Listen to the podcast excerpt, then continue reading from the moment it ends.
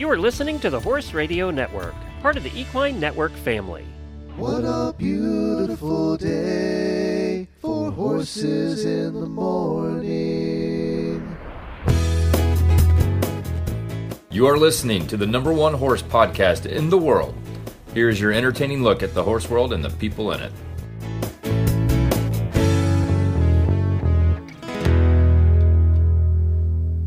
Morning. I am Glenn the Geek from Ocala, Florida, and you're listening to a special Horses in the Morning on the Horse Radio Network for September the 5th, episode 3257. Good morning, Horse World. Well, as you know, we were off yesterday for the Labor Day holiday. Today is normally the American Horse Council episode, but they are moving to later in the month due to scheduling. Jamie and I will be back with a new episode tomorrow, and then Mary and Jen on Thursday. And on Friday, Lisa and I will join you with our first monthly round of auditor trivia. Today, I looked through the archives and I'm going to bring you a special episode I recorded in 2017. I had a chance to sit down with Dr. Wendy. She hosted the driving show for 10 years and fills in for us here on Horses in the Morning all the time, and was part owner of Horse Radio Network. She has led a fascinating life and an entertaining life, and I think if you haven't heard this one before, you will certainly enjoy it. In one part, you will hear her speak about our mutual friend Rochelle. She was a good friend of ours, and since recording this, she has tragically passed away. I am replaying this partly to honor her. Rest in peace, Rochelle. We will get to the special episode right after I tell you about our terrific sponsors. The PhD equine nutritionists at Purina Animal Nutrition tackle problems using science, and their love of horses keeps them at it until they get it right. Even with the most established feeds, they keep innovating.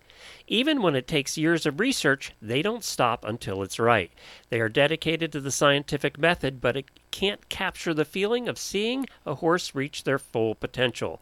It takes science and love to help your horses live their best life.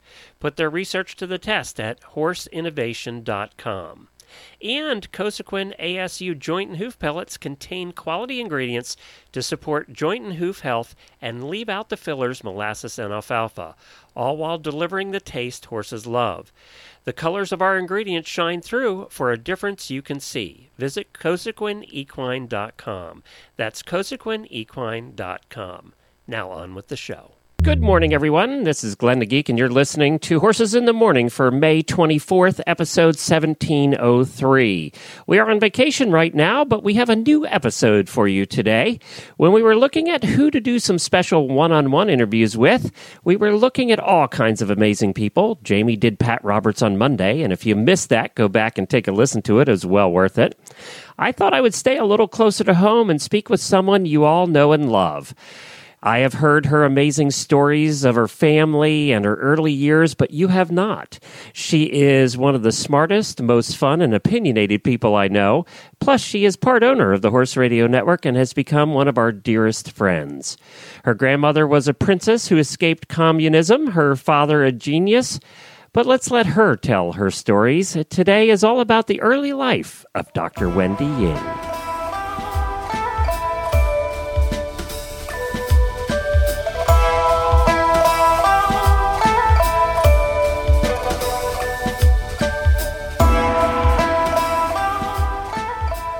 Well, hi, Wendy. Thank you for joining us this morning on this one on one. Hi, Glenn. Hi, everybody. I'm glad to be here. Well, you know, you are a favorite of the listeners. I hear more comments about Wendy and how they love. Wendy. Oh. And I thought when we were deciding what one on ones we wanted to do for vacation horses in the morning, we, you know, I, I was looking at all these professional riders and stuff, and I said, wait a minute.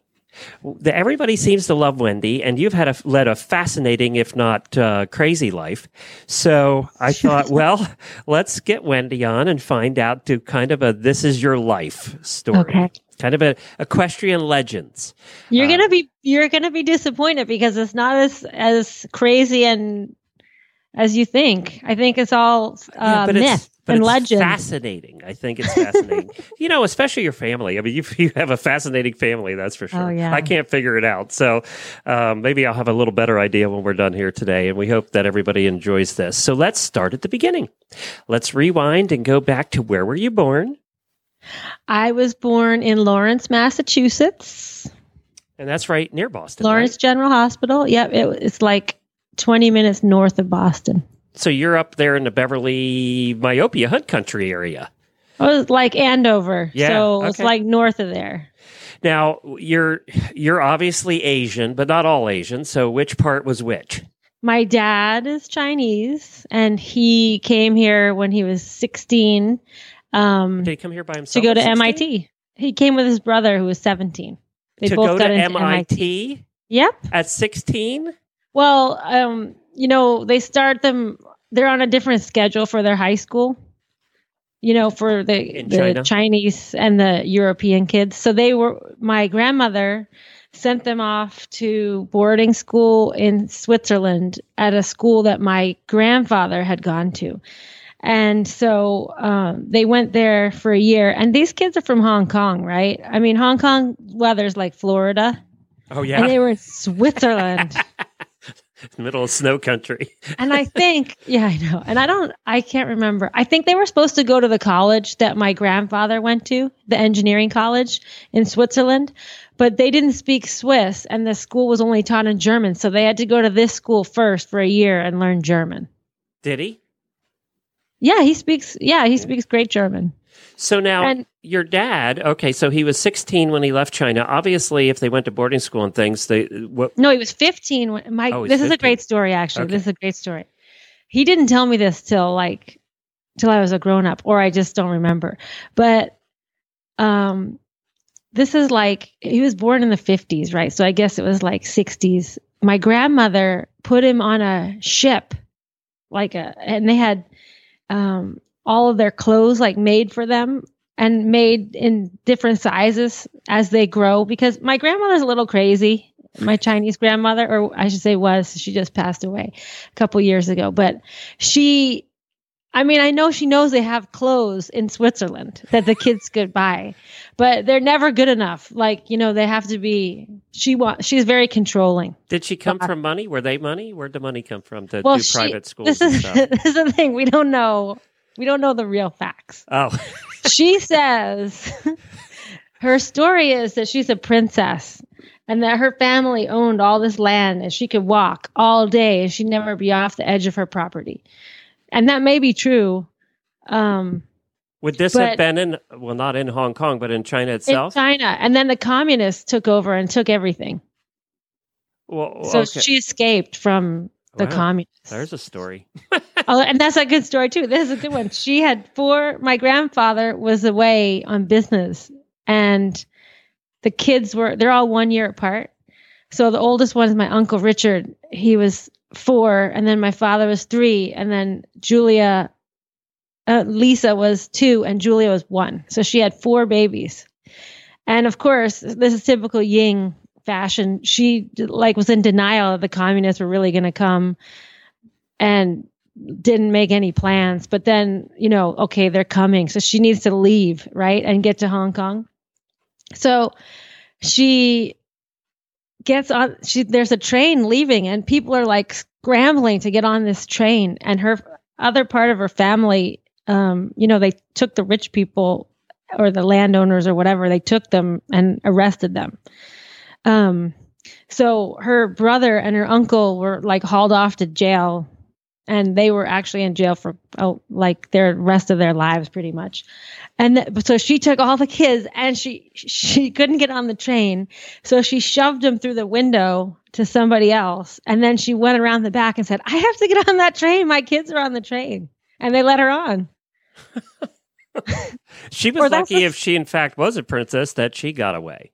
I know. Well, she said that the people in the town liked their family because they were good to their family, the good to the people. Like, you know, the way the system in China ran before, it was like, It was like You know- fiefdoms, wasn't it? Like yeah, but uh, also yeah. they, they they were in the country. They weren't in the city, so it was kind of like owning a great big farm, like a plantation. It was almost like the castles were in England, where you had the town Yeah. that was around the family, that, and everybody Exactly. worked for the family. and everybody Yeah. worked for the family. So um, they didn't actually kill her family because they um, because they had a good relationship with the townspeople. It wasn't like they were tyrants.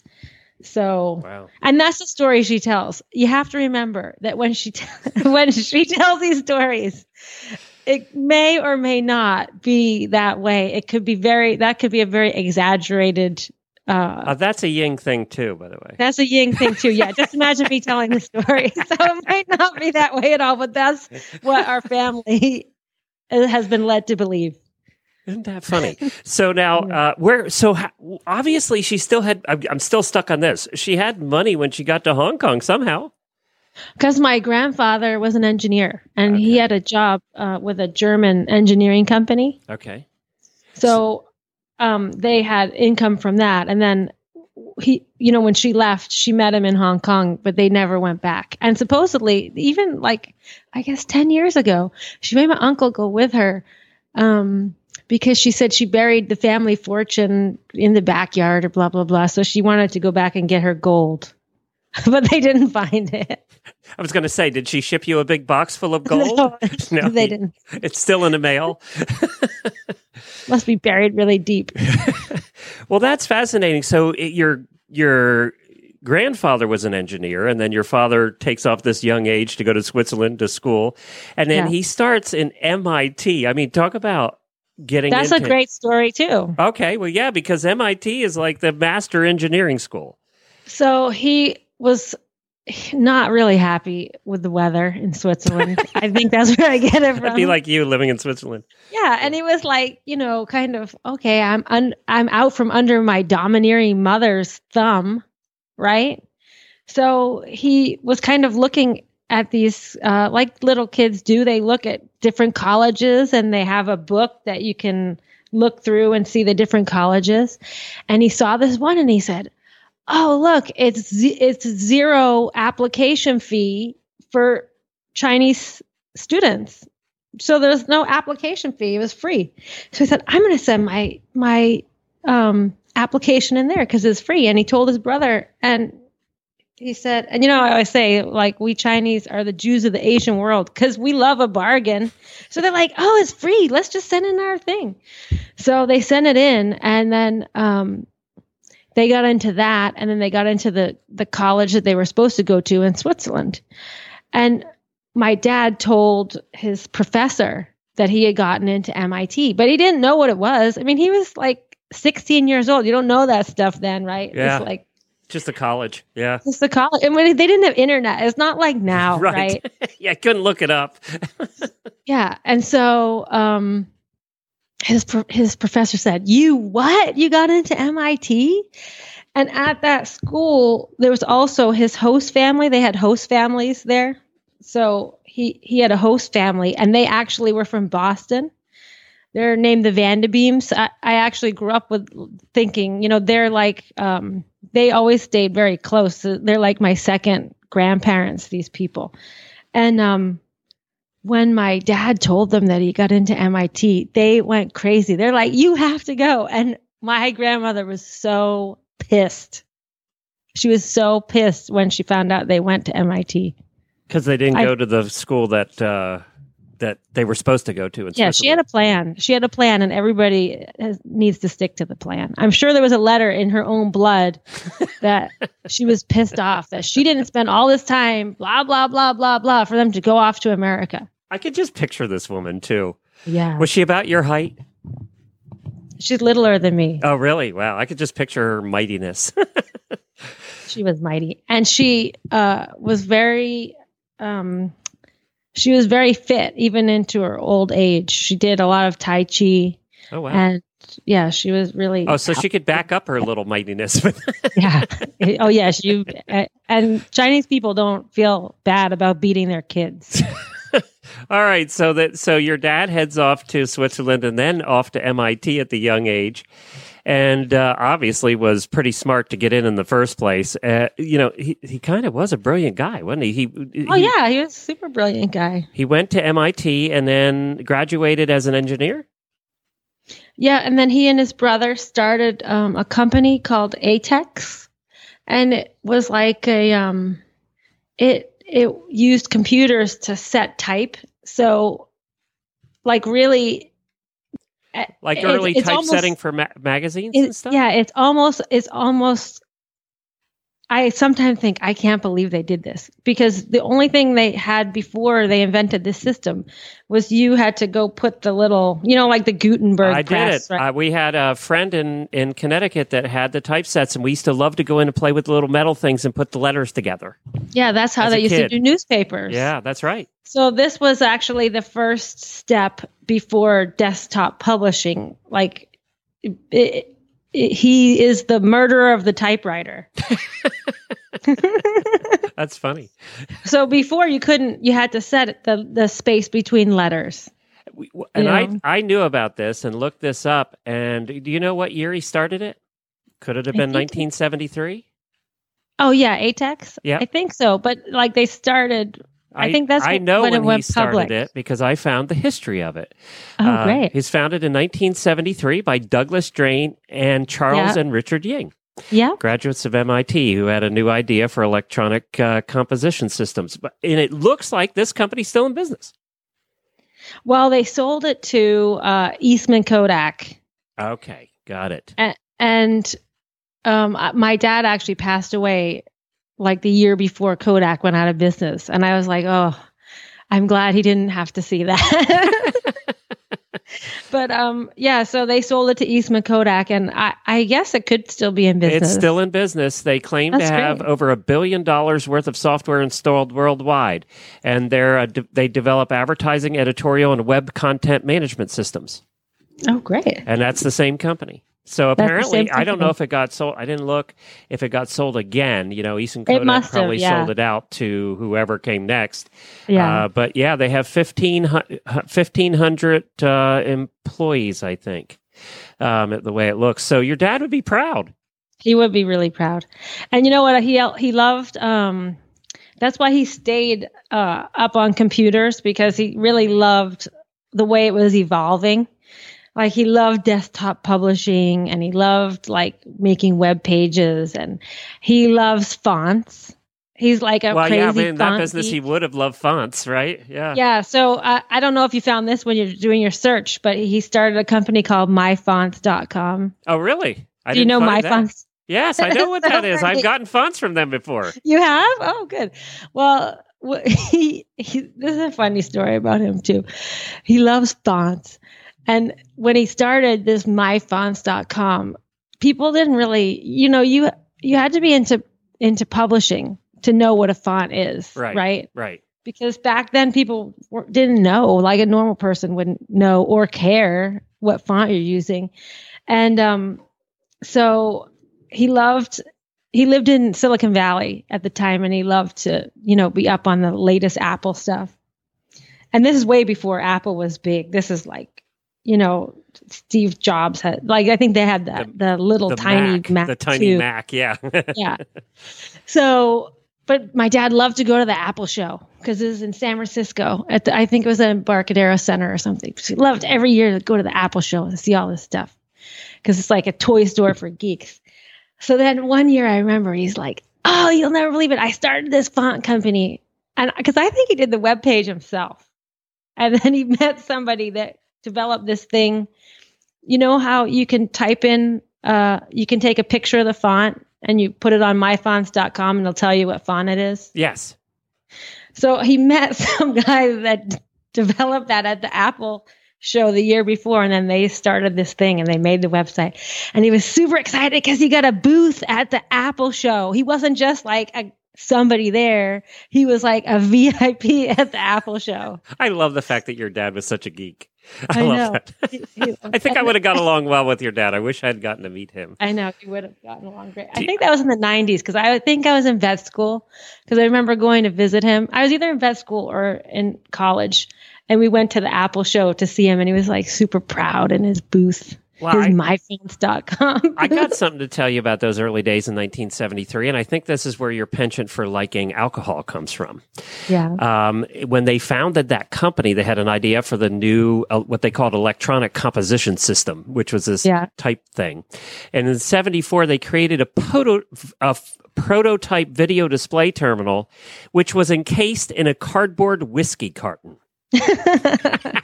So they took this terminal, but they didn't have a case, so they used a cardboard whiskey carton. And I just thought, well, that's appropriate. I know.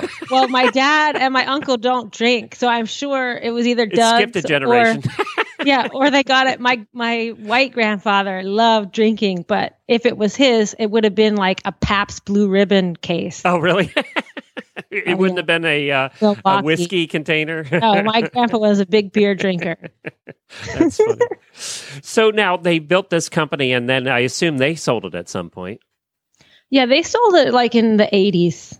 So did he retire after that, or did he get into? Yeah, I- I- he yeah. he retired and he um I think he was like in his late 30s at the time and he had been working really I mean my grandmother was like, you know, a slave driver and um he retired and he did some of the things that he'd al- always want to do like he learned to windsurf and he moved to Hawaii. That's when he moved to Hawaii. Well, let's So- talk about. You were born in Massachusetts, and uh, was uh, uh, what about your mom? Where did she come into the picture? Did he meet her at Uh, MIT? Yeah, she was a secretary there, I think. Okay, so that's uh, where you came along, huh? Yeah, that's where I came along. And they, so he was still. They had developed this company up there, and he still had the company up there. Oh yeah, so we lived in Massachusetts until well, I lived there until I was 17. Okay, so you spent your whole growing up in Massachusetts. Yep, and I rode um I was going to ask, did you ride? Yeah, I started riding when I was like I don't remember starting to ride. I just remember riding. And I think I Were you remember doing hunters, or what were you doing back then? No, I think when I first started riding, my mother took me to like the local stable and it was like like if you look back now, it was probably like me as a vet, my worst nightmare client. Like it was just a dump.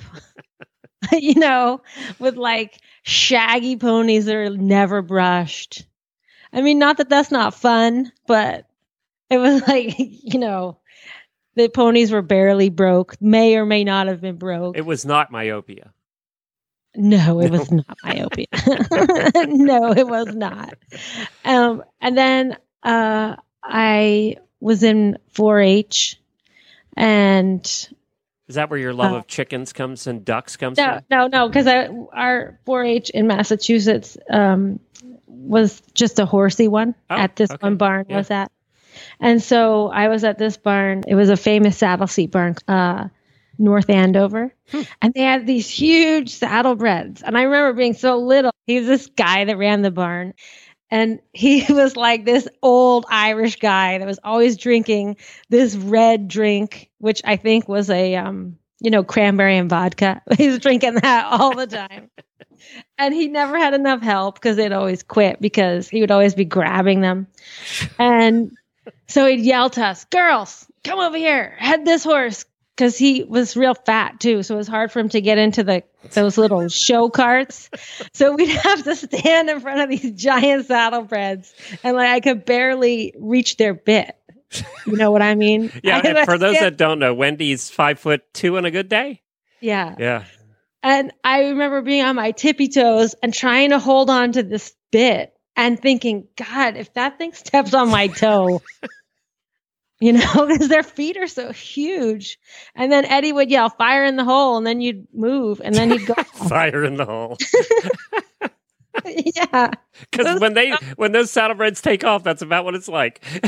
I know. And like nowadays, you look at people with their kids, they're so overprotective. And I think my parents just left me with this drunk, like, guy that grabs any woman, doesn't matter what her age is, from eight to eight to 80, doesn't care. And we thought it was great. We loved to go to the barn. I mean, he was just like, he was totally harmless, you know? yeah. wasn't like he did anything. He was too drunk. He couldn't do it. and our parents would send us off in the van with him. He'd drive us to horse shows. And we used to love to get to ride in the van because the it was an old horse box and the passenger side was like all rusted from all the uh the salt on the road. So there's a big hole in the passenger side floor because they only fixed the horse part, but they didn't bother to fix the people. You're doing Flintstones, you know, you had to keep your feet up. You had to keep. Your or you were doing Flintstones. yeah. I know. Isn't that ridiculous? And our parents thought that was great. Oh, Eddie's going to drive the girls to the show. So that was your first welcome into horse into the horse community, Eddie. yeah, but he wasn't he wasn't our trainer. I I have to say. My trainer was this lady named Joy Kellett who was super wonderful. And um she I still keep in touch with her on Facebook. She does harness racing now. She and her husband. Oh, wow, cool. Yeah, and they live in Maine. And then um Joy I think she started, she had kids and she was retiring from teaching. So she sent us off to um, this woman named Pam Hunt, who's a hunter trainer in Haverhill. So now you, did you get into showing at that point when you were still a teenager? I showed, yeah, I showed a little bit. Um, like we showed at the Topsfield Fair. Remember the Topsfield? Yeah, we went to the Topsfield Fair several Yeah. times. Yeah. and then when I was, I started with Pam when I was 13, I guess. And, um, and then I started showing like, you know, around Massachusetts, like, um, uh, I'm going blank now, but we showed like zone level. I didn't show national level. And uh, did you always have in mind? Well, let's do this. Let's take a break for a commercial. And when we come back, I want to find out when you started thinking that you might want to go to college and then become a veterinarian. So we'll be right back.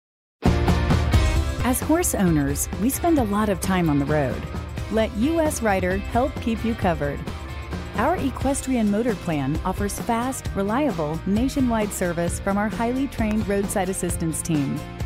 24 7 coverage for both you and your horse. Membership includes horse trailer servicing, towing, flat tire repair, even on dual wheels, battery assistance, and lockout service on any vehicle in your plan.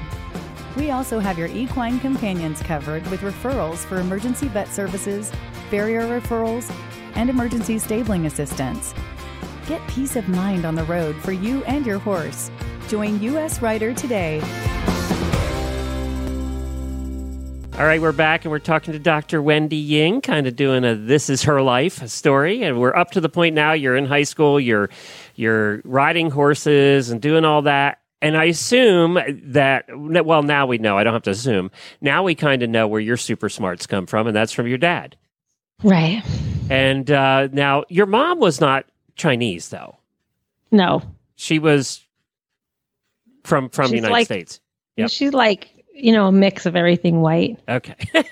all right, got it. So that's where your half half Chinese comes from. My mother, my mother is actually, you'll meet her sometime, I'm sure. She's like super crazy. And she, um, her name's Donna and her last name's Ying, obviously. And she used to, I remember she got this pink Jaguar and she went down to the DMV because she wanted to get vanity plates because, you know, they've made it now. Like she's buying this Jaguar, she's going to get vanity plates Um, because you know my my parents both were not very wealthy. So after the whole atex thing you know they're like nouveau rich people. So you get your fancy car and you get your vanity plate. So she goes down there she comes back and she has this license plate that says dying on her pink jaguar. And we're like what are you doing Like and she's D like Y I N G, dying. yeah, she goes, Well, they didn't have Donna Donna Y was already taken, so I did D Ying. but it spells dying. She drove around she probably still has that plate. She drove around like that for years. That's It's a so ridiculous. story. So, so when did the idea to become a vet come into play? Well, I was in college in California. I went to San Jose State for college. How'd you end up out there? You just want the better weather? well, my dad was living in um, Los Altos, Oh yeah, which is like next to Palo Alto. yeah, yeah. Where, So is, where um, Apple is? Yeah. Yeah, yeah, because he was like, like I told you, he was totally into this whole like new personal computer stuff, and he loved being in Silicon Valley because a lot of his friends from MIT had companies, and you know they had, they're pretty tight with each other there, so he he liked it there, and the weather's awesome. I mean, the weather there every day, it's 75 degrees and sunny and no humidity. There's no bugs. It's like perfect. That's why, besides the the computer people, Tiki, that's why the land there is so expensive. It really is perfect weather. Mm-hmm. So um, I remember uh, it snowed on Easter in Massachusetts. Okay, so it's like April 20th, and it started snowing. And I was like, I am getting the hell out of here. I didn't care where I was going or what I was doing. I called my dad. I said, I'm leaving here, like now. And he's like, Great. Well, come on. So I left and I moved to California. I think I was 17 or 18. I can't remember. But um, in this town that um, he was living in, there was this, like all C- California towns have community colleges, and it was so cheap. My college was $33 a semester. Oh, whoa. But but my dad said, "Yeah, come out here because I've been paying property tax out here. You wouldn't believe how high the property tax is." He's like, "We got to get our money back so you can go to college here."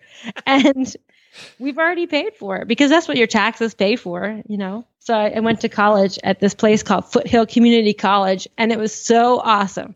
Because coming from Massachusetts, you know how Massachusetts is. It's very traditional and it's kind of woodsy and you know it's kind of boring scenery wise and i got to california and there's like mountains everywhere and foothill was on the top of this like mountain and it looked like a tiki village. It had thatched roofs and all the buildings were round and you didn't have any inside hallways because the weather's always perfect. So so every little building was like six classrooms, and you just walk or, you know, wait outside until it's your time for class.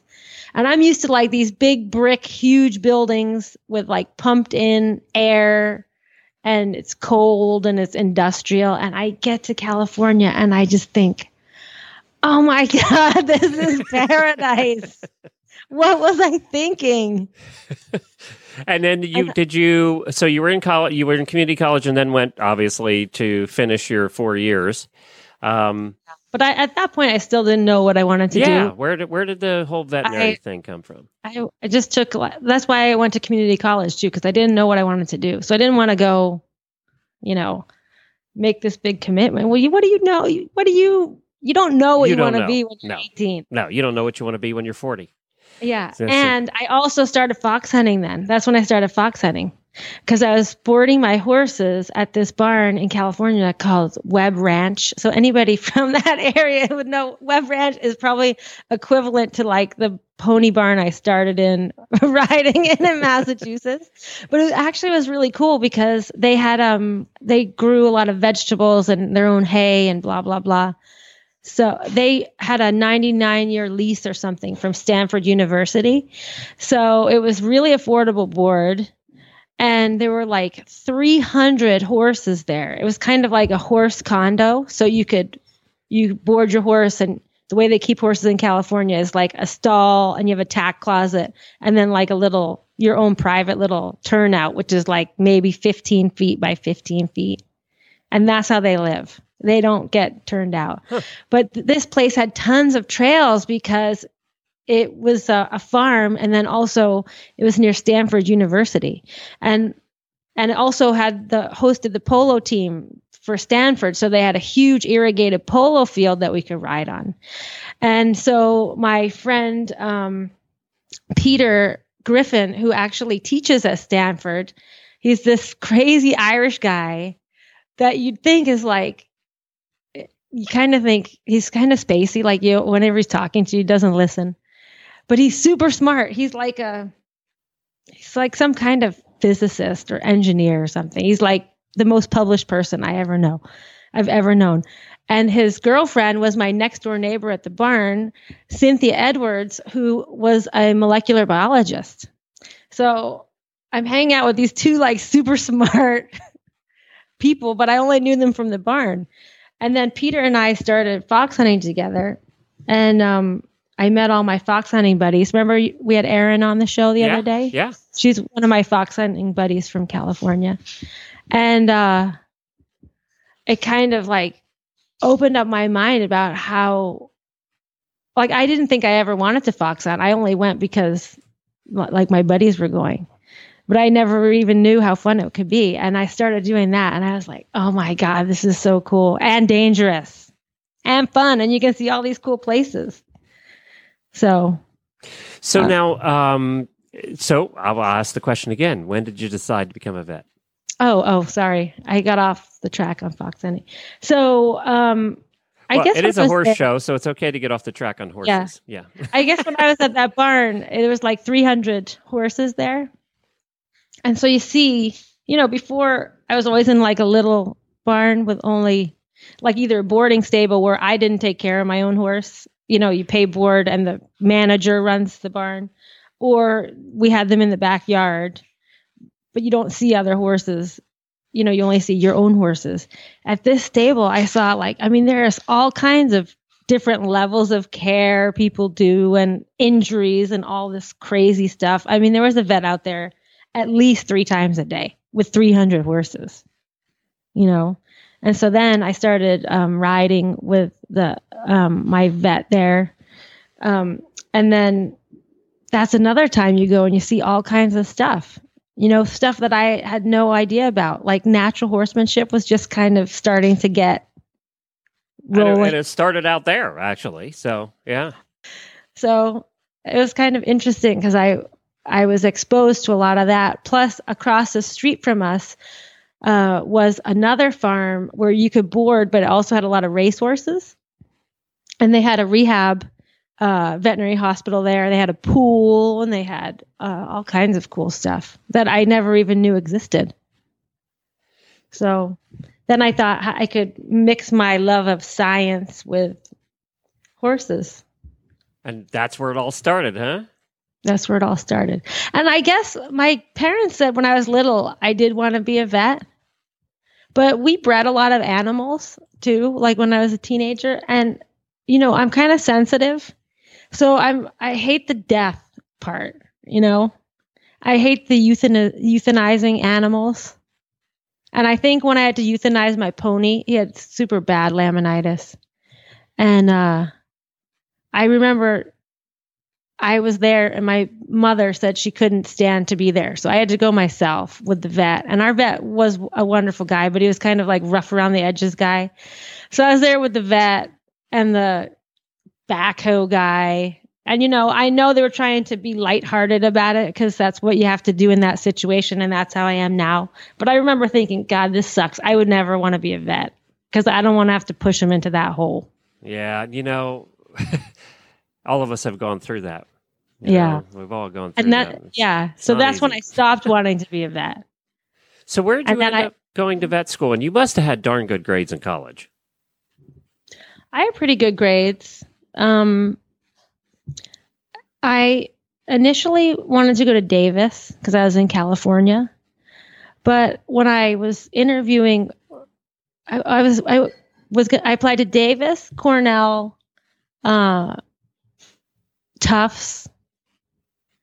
I actually was going to apply to University of Florida. I actually really, really wanted to go there.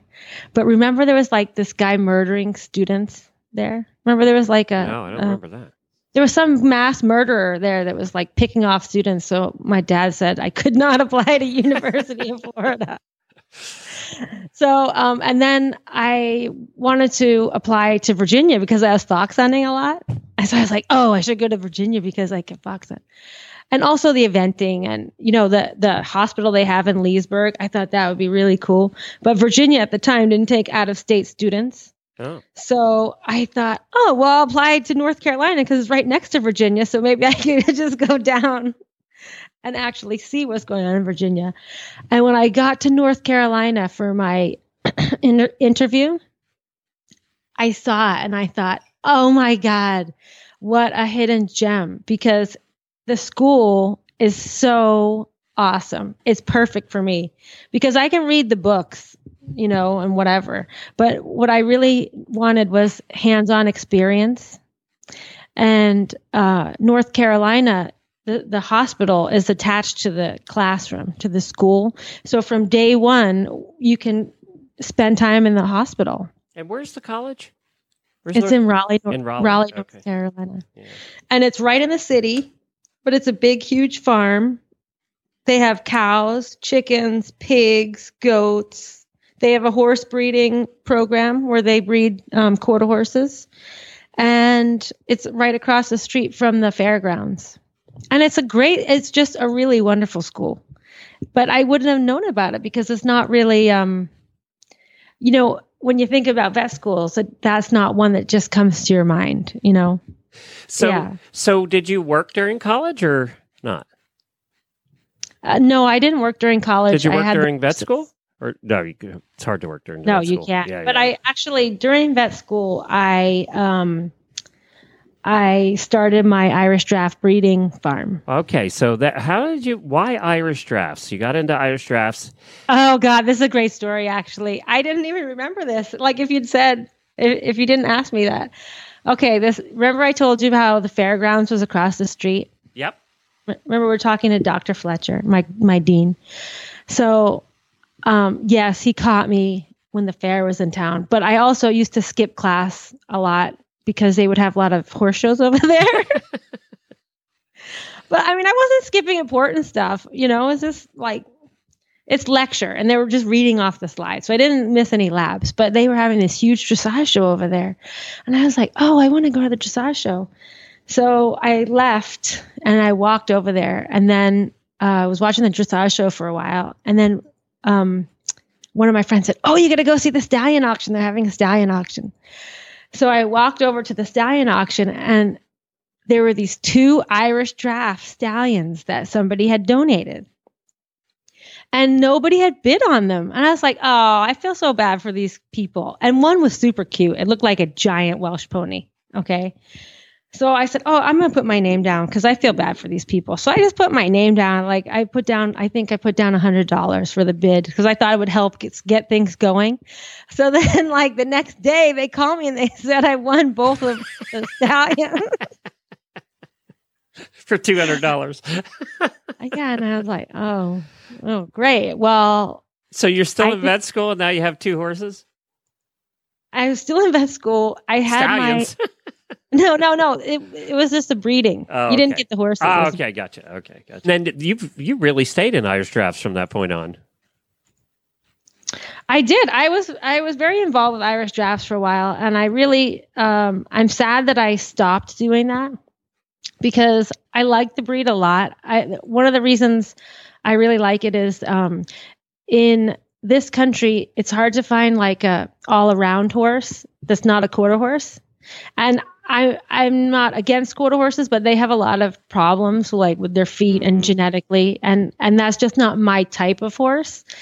Um, but I thought, how can people go to Ireland that can't even ride? And I see all these pictures. They went like trekking and they went fox hunting and they took their husband who doesn't ride and blah, blah, blah, have a great time. And I'm like, why is it in America? It's so hard to find a nice horse that doesn't want to kill you, right? And um, like Beaker, Yeah, right. No. Beaker is a great horse, but he- Beaker, that there's not a ton of Beakers around. And um, so then once I started researching the Irish draft, I was like, well, this is what we need in the United States, more all arounders. But the problem was is that, that getting them over here was just so expensive that they it kind of priced them out of the market that they really should be selling to. Did you? You know- so was that something that uh, you were still riding at this point? You weren't driving at this point, right? No, I wasn't driving. I was riding and I was my whole my goal was I was cuz I was really into repro, equine repro. That's what I really wanted to do when I was in school. And um so my goal was I was going to start breeding these Irish drafts and then someday I was going to have a Irish draft farm where I would train the babies to be fox hunters and all arounders and blah blah blah save the ba- sell the babies. Um but like I said, to bring them over, th- the the cost to produce the babies, you had to sell them at like twenty grand to cover your cost, you know. And a twenty grand horse is not when you can buy a draft cross for thirty five hundred dollars for a fox hunter. Why would you buy a twenty thousand dollar Irish draft? You know. So, So- I didn't. I wasn't too good at business. at really good at smarts, not so good at business. and you know what else happened in that po- at that point? The people, um, the Gypsy King people, you know, the Gypsy Vanners. There's a guy in Ocala. He yes, yes, yes. Tho- those people started bringing over gypsies. Oh, and they were flashier. Well, they were flashier, and they also were smart enough to bring over the pretty ones. Mm. you know, because they have to have a pretty head. And also, and in Ireland, they don't. But they could buy those horses for, you know, meat prices and bring them over. Whereas we were paying, you know, not a ton of money, but still, we are paying a couple thousand for Irish drafts. tend to fly them over. Yeah. Yeah. So the gypsy and the gypsies actually Irish drafts, while they are wonderful, they can be kind of stubborn. So the buyer you attract with the Irish draft is like a very um it could be somebody's first horse of their own or their uh beginner person and they're drawn to that breed because they are so easy. But sometimes the Irish draft temperament, they're you have to imagine they're like giant ponies.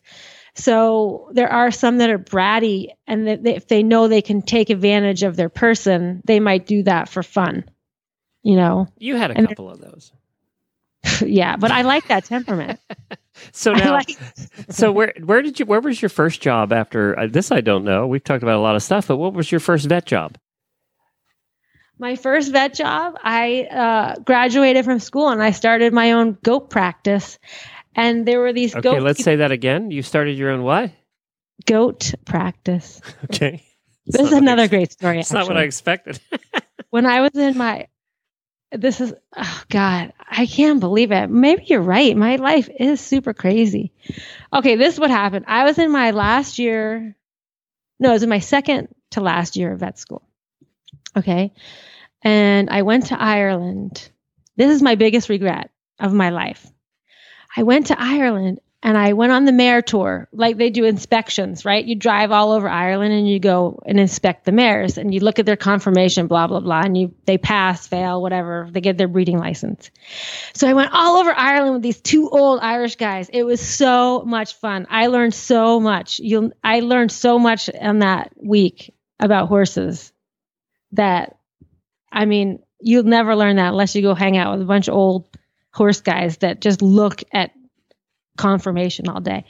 But so I met this vet there and he offered me this job. He said, Well, when you're done with school, you come out here, I'll give you a house and you can come and uh because he was getting old then and he said I could work with him and then when he's ready to retire, I could take his practice. You could be And living in Ireland and retired by now. I know. And I I didn't do it. And you know why? Because I was scared. Hmm. And I like me, I had already moved all over the place, but I had never lived out of the United States. I still never have lived outside the United States. So that and was I the- was like that was the reason you didn't, just because of uh, you were scared. I, I I was scared like I would have to sell everything. I'd have to get rid of all my horses. I at this point still had my Irish draft plan. and um Which you, you could know, have done very well in Ireland. I know, I know, but I, I don't know. And I had this long-term boyfriend, and you know, we had plans. But I think now back to it, I should have just just left everything. I should have just sold it all and walked away and gone there because it would have been such an adventure. And if it didn't work out, it's not like I couldn't come back. It's not like I'm exiled from the United States. I just went to Ireland. So I didn't do that. And then after that, I think that made a big impression on me of my decisions since then. Like that's why sometimes it looks like I'm just kind of Doing you know stuff. uh, and I get this call from this guy, Alan, who I know from the Irish draft world. And he says, Wendy, I've got this great job for you. I want you to come be my vet at the farm because I am starting this uh, embryo transfer, embryo transplant business with Irish drafts. And he's like, I have a stallion and I have four mares. Did you say four mares? Yeah, and he has four mares. And he said, if I can collect eight embryos from these four mares, That's 32 babies a year. And if I can sell these babies for $20,000 a piece, piece, that's like whatever, whatever 32 is times 20,000. So he's like, and I'm thinking, well, that's great, but it's not going to work like that. You know, you know, there's a lot of ups and downs in breeding and blah, blah, blah, blah. And he also had these recipients. They were uh, Belgians. He had these great, big, huge Belgian mares that he got from the Amish. So the first problem I said you have is you only have 20 acres and you want to have like a gazillion horses and babies. And I said, second of all, you have to only, you can only assume that 50% of the baby, of the time the mare cycles, you're going to get a baby. And then, you know, there's lots of things that can happen between then. And he goes, but listen, I can't fail. I said, why? He goes, I can't fail because I'm led by God. God told me to do this. so you signed right up? no, I didn't sign up. when I didn't. I wanted to, but so so I said, Alan, you're crazy. Yeah. When God told you to get into Irish drafts, He meant beer, not horses. you would have made a lot more money. So But no, this story gets better. Oh. It gets better. I didn't take the job with him. I get a call three months later. Okay. I think I was at Southern Pines. I think I was showing. I think I was showing my first driving show. And Alan goes, Oh, no, it wasn't Alan. It was um the police. And they said um, it was the police from the area. Alan had been hauled off to jail for animal cruelty. And his partners were all trying to take the baby, take whatever was left from the farm. And the bank had repossessed everything. And they had these two kids standing guard at the gate, trying to stop these people coming to try to take the animals and the stuff at the farm. And that they didn't know what to do because all of the records, um, all of the records for all the horses was in in Spanish and in vet shorthand because he had hired this Colombian guy to come be the vet when after I said no. So they couldn't tell which which babies were they couldn't tell any of the pedigrees and they didn't know which ones which babies were in which recipients. So they called the bank called me to come out and to go through all the records and to identify all the babies so they could sell them and get their money back. You could have gone to jail if you'd worked with this guy. No, no, I was hired by the bank. No, you could have gone to jail if you'd went to work with this guy in the beginning. I would, yeah, I'd be in jail. I'd be in jail now. But he he went bankrupt, and then also he got in trouble for animal cruelty because the horses look are awful and they're dead babies. Train with top hunter, jumper, and eventing professionals anytime, anywhere with Practical Horseman on Demand. Your membership gives you access to hundreds of how to training videos taught by top level hunter, jumper, equitation, and eventing pros, exclusive interviews and lectures, slow motion demonstrations, insider access to private clinics and lessons, and step by step tutorials.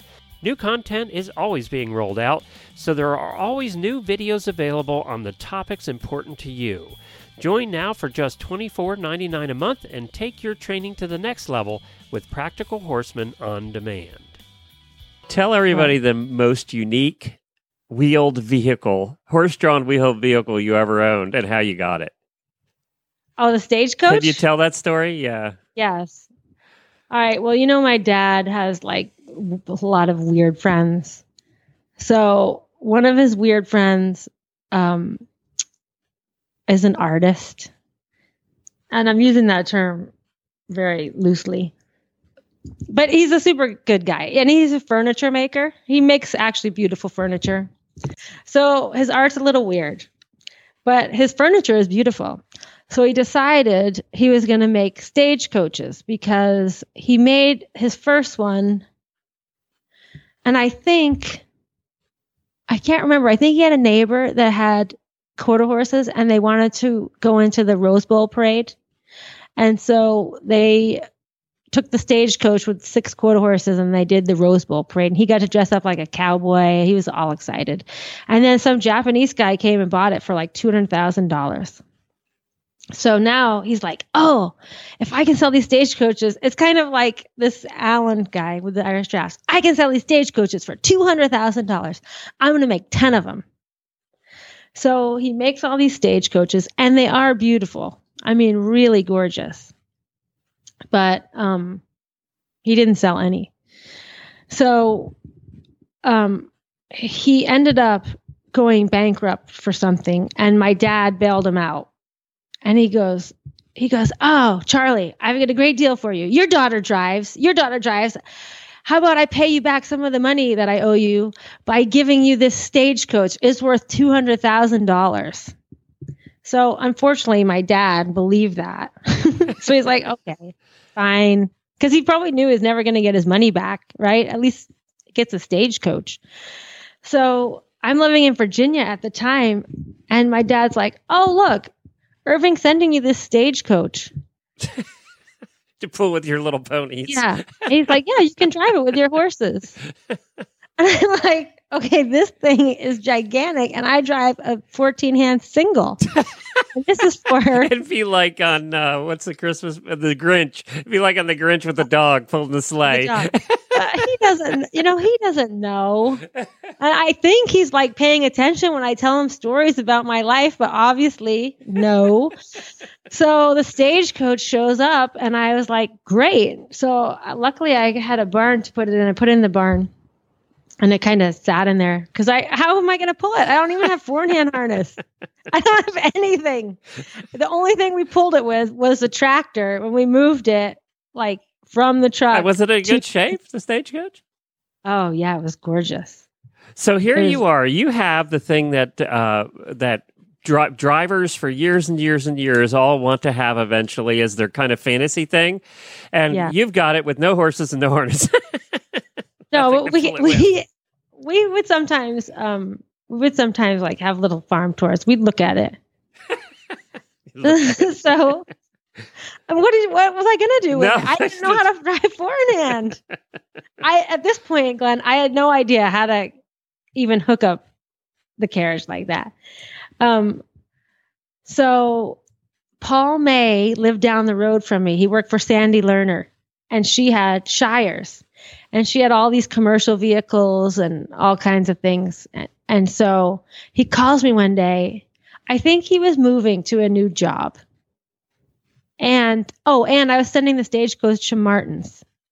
So he says, Okay, before that stagecoach coach goes, I have to bring the horses up because I've always wanted to drive a stagecoach. And I said, Cool, because I've always wanted to drive the stagecoach, but I don't have the horses. So he brings up the four horses the four shires. They were huge, big black oh, shires. Oh, wow. And Dee was working for him at the time. You know, Dee and and Tristan. Yep. So Dee came up. yeah. so who would actually know how to hook up a stagecoach? Yeah. without well, dying. Help. We didn't know. so we hook up the stagecoach and we were driving around the we the where I lived has all these dirt roads where you can drive. I mean, you can do coaching for miles out there. And so we hooked up the stagecoach and we went driving around the neighborhood and it was super fun. I bet. You're you have a picture of that too because I think I remember seeing the picture, don't you? We have a super old picture because it was before we had iPhones. But you scanned it in, didn't you? Didn't you send it I to did, me one time? Yeah, You'll have to send yeah. that to me again, and I'll use it as the show notes picture for this episode. Is you and the stagecoach? Yeah, because I think Dee took the picture of us. It's really grainy, but I do have that picture. So, and how much did the two hundred thousand dollar stagecoach sell for at Martin's? It went for pretty good money. It sold for thirty five thousand. Well, that's not bad. Yeah, not yeah, two hundred. So pretty good. It's pretty. It good. wasn't. It wasn't a reproduction. You know, it was. Um. Uh. The problem was it he gave me the one with the fiberglass body, uh, which okay. was good for pulling. You know, that's right. actually great because it was lighter. But if it had a wood body, probably would have gone for more. And I'm glad I sold it because actually the market in carriages has gone down so much. Yeah. Yeah. You know, so at the time it was probably good. And I was moving um, to Florida. So I, I thought, God, you know, it's bad enough I have a couple retired horses I have to drag with me, but now I have to drive drag this stagecoach with me too. and this so probably lighten you know, up my load. We've told a lot of the stories on the driving radio show, and you can go back to the past episodes of when Wendy got into four in hand and the WEG experience and all of that. So we're kind of almost up to that point. But there's one story I want you to tell before we wrap up here today, now that you've all learned about the early life of Wendy Ying. There's one story I want you to tell, and it comes back to your dad again, who I am very sorry. He died uh, a few years ago, right? Right before I met you. In 2010, yeah, right. Yeah. Like the like two weeks before. I know. It was Wait. right around the time I met you, actually. Yeah. So, um, there was a story, though, of a mutual friend of ours. There was this girl named Rochelle. She's British. And oh, that's a great. yeah, I got to tell the story because it's so bizarre. Okay. Rochelle worked with my wife at Myopia Hunt Club. She worked for my wife at Myopia Hunt Club when, when Jennifer was the manager there. And she did lessons and she's just super nice and she's British and she always wanted to become a vet, which she has since then. Yeah. Um, and we've had her on the show many times actually talking about vet life in which country was that? She went to Slovakia Hungary. or something. It was Slovakia, I think. So she was in vet school in this one of these ex Eastern Bloc countries, and she was telling about life doing that and not understanding a word they were saying. And so she has become a vet, and I think she's in England now. We have to get her back on. But so she was lived in Massachusetts, and she was she was worked. But you also knew her, right? She worked for Larry Poulin for many, many years. She was so a I knew her from a driving. driver, right? She was Yeah. Larry Poulin was a pair driver, and she um, worked for him at the shows, and also he went to uh, many world championships. So she used to fly all around with the horses, and I, I knew her, you know, from And she's kind of like you. If Rochelle Right. was around, you knew her. Mhm, yeah, know? super nice. Yeah, yeah. kind of like you that way. You know, everybody knows Wendy. Well, everybody knew Rochelle. All right, now that leads us to your dad. So tell us. This has to be shortly before he died, right? This. Yeah, because he was uh, he he was at Mass General for the summer doing this experimental treatment, so he had to be close to the hospital. So he rented a house in Marblehead, and it was right on the water, and it was this cute little house. And he's sitting there drinking coffee on the porch and looking in the ocean. And my dad was like a ladies' man too. He really likes, you know, beautiful girls, and he doesn't care how old he is you know, this they're best if they're like between 20 and 28, you know. So all of a sudden he said, I was drinking my coffee on the porch and this beautiful girl comes out of the water. She was scuba diving and she's looking at me and she walks right over. It was like a mermaid walking out of the sea to me. And she says, Hey, aren't you Wendy Ying's dad? and he's like, What? I am Wendy Ying's dad, but how does this mermaid He know? must have thought the chemo am was uh, like messing with him. That's every guy's fantasy right there. As a mermaid walks out and knows you. Oh, I know. Aren't you Wendy Ying's dad? Dude, like that puts a real damper on the whole like his fantasy going on here. so this is what like it was so it was 2000 and it was 2010 or 2000 it was either 2009 2010 but we were like pretty active on facebook so she had seen all the pictures of me with my dad on facebook so that's how she recognized him and she knew the house so that's why it's so funny Yeah. but also my dad um had a friend that he used to ski with all the time in Colorado and um that guy's daughter went to Harvard with um Zuckerberg the Oh, yeah. Facebook guy. yeah. And so my dad was actually one of the first people on Facebook before it was open to everybody. It was still uh, Harvard University kids. Oh wow. I know. Well, I I love hearing that story, especially because I've heard it from both sides. We actually have heard it from her side and his side. So, and the story is exactly the same. was It funny. is? It Yes, is? It is. Rochelle's told that us that story too when she knew you were working with us. Uh, Did she know how sad he was? That she said. no, I don't think she realized that the fantasy was gone. I don't think that. That's funny. I didn't hear that quite version before, but it is every guy's fantasy, right? Oh, that's funny. And to see somebody coming out on the beach and they walk up to you and say, uh, uh, I think I know who you are, that'd be freaky. That's just like out of the movies. I know. And did he Yeah, rec- how did she recognize him anyway? I think she knew uh, the house. Oh, okay. You know, from Facebook, she seen that we were in Massachusetts. Ah, got it. Okay. So I think she probably knew uh, kind of where we were because that's a really small area. That Oh, that funny. town. It's tiny. That's funny. She loves the water. I don't. I, th- I don't know. Uh, she always wanted to work with uh, sea animals too when she became a vet. So I hope she uh, Rochelle ends up do, doing Oh, that. she needs to come down to Sarasota then. yeah, we need to get Rochelle back on. Uh, well, maybe we'll get her on our show on the driving radio show and chat with her about what she's up to now. One vet to another. Well, Wendy, thank you so much for joining us today. We've run out of time, but as I said, this pretty much gets us up to the point on time when we started talking about Wendy's history on the driving radio show. And uh, if you want to hear all of that, you can go back to past episodes of the driving radio show at drivingradioshow.com or horseradionetwork.com. But, uh, and, and if you've never listened to the driving radio show, we've changed the format a little bit in the last couple of weeks, just like we did Stable Scoop. We've changed driving. It's every two weeks now. And we are doing a driving interview because we've gotten so much feedback from listeners that they love when Wendy talks about veterinary stuff and Chinese medicine stuff. Um, that we have now changed the format a little bit. It's still the driving radio show, but we'll do one driving guest at the beginning, and then half the show is a driving guest, and half the show is about Chinese medicine or veterinary medicine. And the show's a little bit shorter now than it was before, so I think you'll you'll enjoy it. And you if you've missed past uh, Chinese medicine segments that Wendy's done, most of them are over at Horse Tip Daily. You can just go to Horse Tip Daily and put in uh, search for Dr. Wendy Ying, and it'll bring up all the past episodes of uh, uh, of the Chinese medicine segments that she's done. And there's been some fascinating stuff. So You know what I like about the new format? I really like the um that I get to interview other vets because I think that format's working better. it is, and it's interesting for me. It's more interesting for me than to just like talk, research I something never and have talk much to it. add, so I'm not much help.